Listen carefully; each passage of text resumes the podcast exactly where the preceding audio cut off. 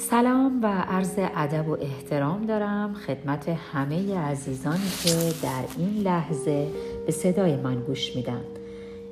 من زهرا عبادی فرد هستم و اینجا صفحه ایسا راه زندگی است. امروز پنج شنبه هفتم جولای سال 2022 میلادی و شانزدهم تیر ماه سال 1401 شمسی هست و با هم از اولین نامه پولس رسول به قرنتیان می‌خونیم. بابهای نهم و دهم رو با هم می‌خونیم و از خداوند طلب برکت می‌کنیم.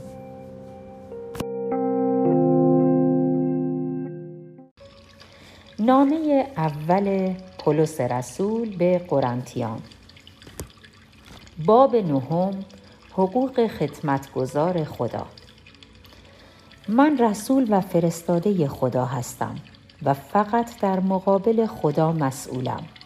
من کسی هستم که خداوندمان عیسی مسیح را با چشمان خود دیدم زندگی دگرگون شده شما نیز نتیجه خدمت من به اوست. حتی اگر دیگران مرا رسول ندانند شما باید بدانید. زیرا وجود شما بهترین دلیل است بر اینکه من رسول هستم. چون شما به وسیله من به مسیح ایمان آورده اید. جواب من به آنانی که از من انتقاد می کنند این است. آیا من مانند سایر, سایر رسولان این حق را ندارم که خورد و خوراک خود را از کلیساها تأمین کنم.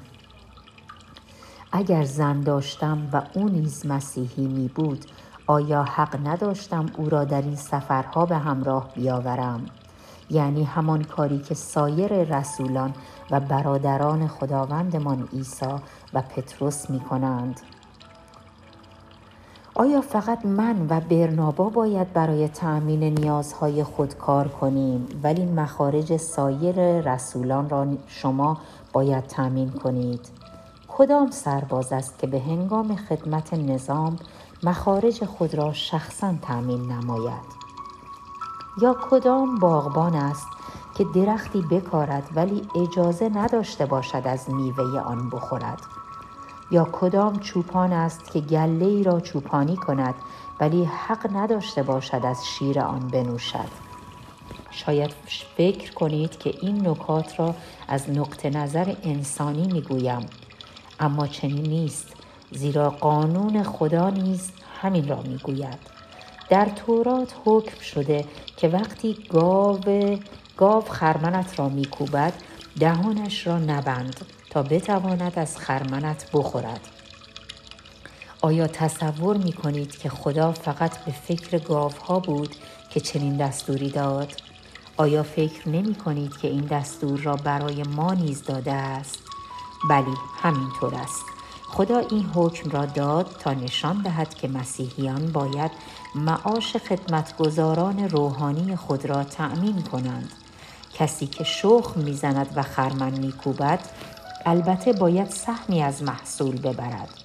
ما در دل شما بذر نیکوی روحانی را کاشته ایم.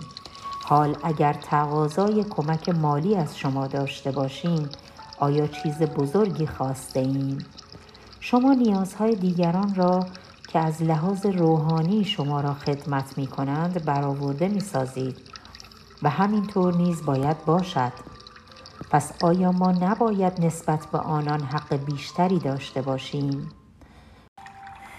با این حال ما هرگز از این حق خود استفاده نکرده ایم بلکه احتیاجاتمان را بدون کمک شما تأمین نموده ایم.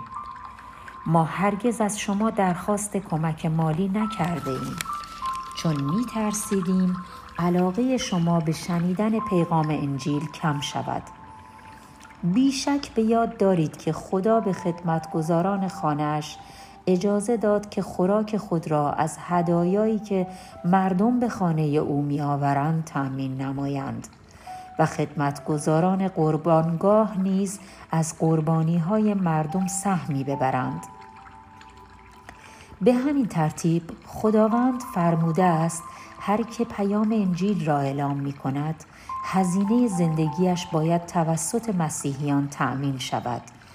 اما با وجود این من هیچگاه از این حق خود استفاده نکردم. اگر هم حالا چنین مطلبی را می نویسم منظورم این نیست که از این پس از کمک های شما بهره مند شوم. من ترجیح می دهم از گرسنگی بمیرم اما این افتخارم را از دست ندهم.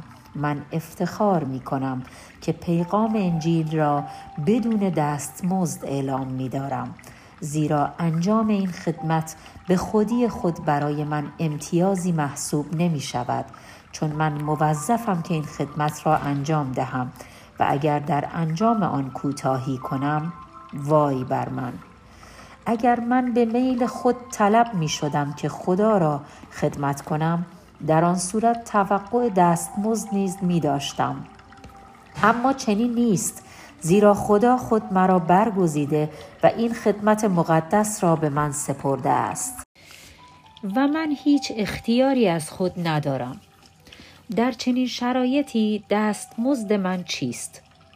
دستمزد من همان شادی است که از اعلام خبر خوش انجیل به دست می آورم آن هم بدون آن که از کسی کمکی کمک مالی بگیرم و یا حق خود را مطالبه کنم. این روش یک مزیت دارد و آن اینکه من مجبور نیستم به خاطر دستمزدی که کسی به من می‌دهد مطیع او باشم. با وجود این از روی میل و رضا خدمتگزار همه کس شدم تا ایشان را به سوی مسیح هدایت کنم. وقتی با یهودیان هستم مانند خودشان رفتار می کنم تا به این ترتیب مایل شوند به پیام انجیل گوش فرادهند و به مسیح ایمان آورند. وقتی با غیر یهودیانی هستم که پیرو آداب و رسوم یهودند با اینکه با طرز فکرشان موافق نیستم اما مخالف خود را ابراز نمی مخالفت خود را ابراز نمی کنم. زیرا هدفم کمک به ایشان است. وقتی با بت پرستان هستم مانند ایشان می شوم. البته نه در همه مسائل زیرا به عنوان یک مسیحی باید مطیع احکام خدا باشم و آنچه را که درست است انجام دهم. بنابراین همرنگ آنان می شوم تا بتوانم به سوی مسیح هدایتشان کنم. وقتی با کسانی هستم که وجدانشان خیلی زود ناراحت می شود خود را داناتر از آنان نشان نمی دهم تا اجازه دهند کمکشان کنم. خلاصه سعی می کنم با هر کس مانند خودش باشم تا مایل شود سخنان مرا بشنود و نجات یابد. همه این کارها را می کنم تا بتوانم پیام انجیل را به ایشان برسانم و خود نیز با مشاهده نجات آنان از برکات الهی بهرهمند شوم.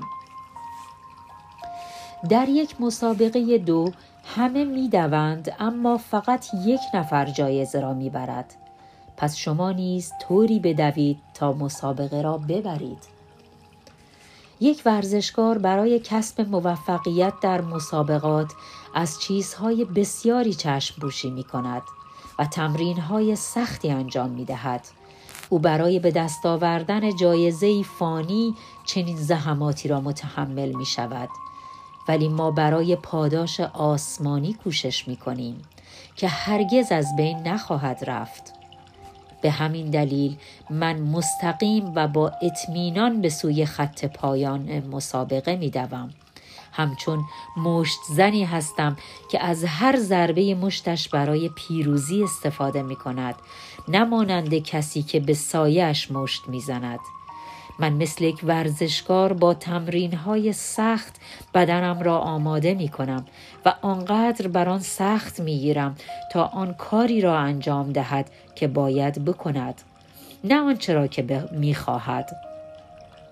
اگر چنین نکنم می ترسم پس از آن که دیگران را برای شرکت در مسابقه آماده کردم خودم آماده نباشم و از شرکت در مسابقه محروم گردم. آمین.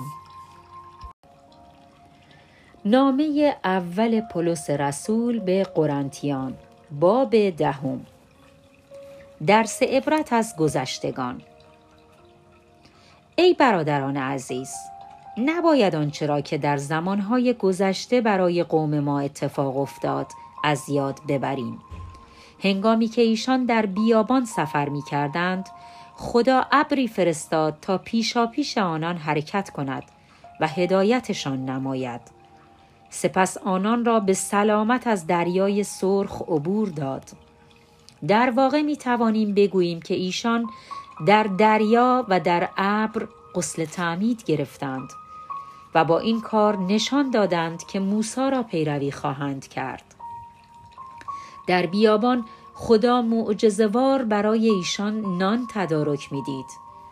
آنان آبی را می نوشیدند که مسیح عطا می کرد زیرا مسیح در واقع همان صخره ای بود که خدا در بیابان از آن برای قوم اسرائیل آب بیرون آورد. اما با وجود تمام اینها اکثر ایشان مطیع احکام خدا نبودند و خدا نیز آنان را در بیابان از میان برد.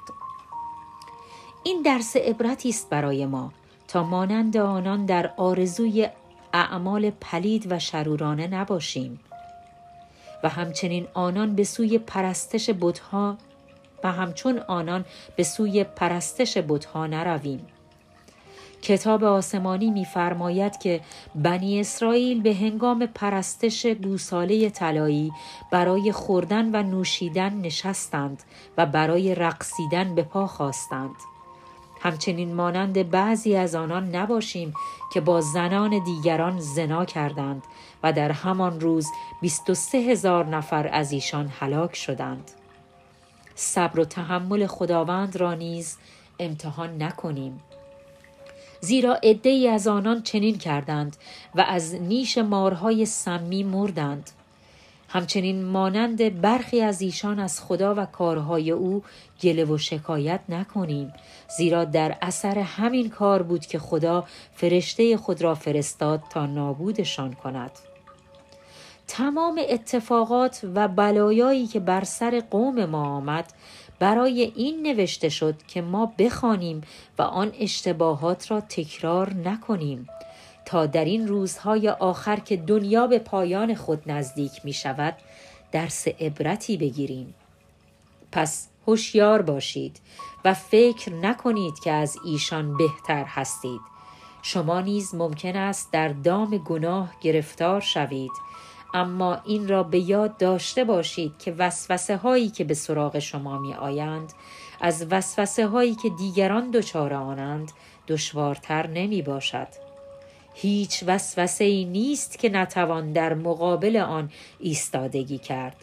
پس در برابر آنها مقاومت کنید و اطمینان داشته باشید که خدا نخواهد گذارد که بیش از حد توانایی خود وسوسه شوید.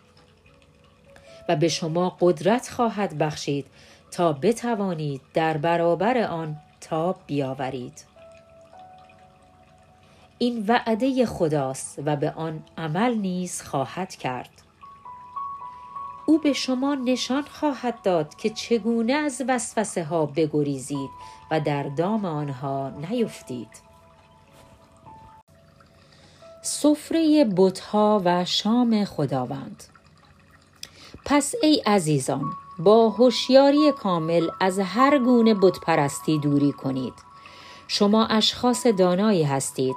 خودتان قضاوت کنید که آنچه می‌گویم درست است یا نه.